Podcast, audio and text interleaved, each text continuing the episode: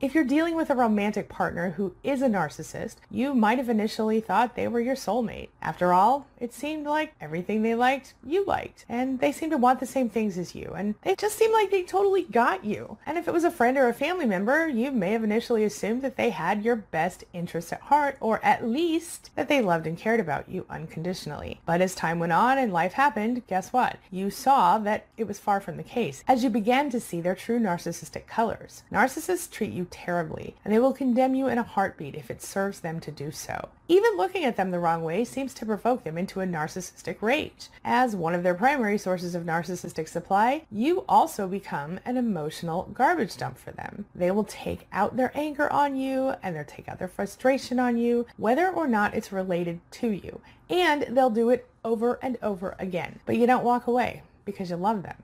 It hurts to love someone who is abusive to you and who is cruel to you in every way.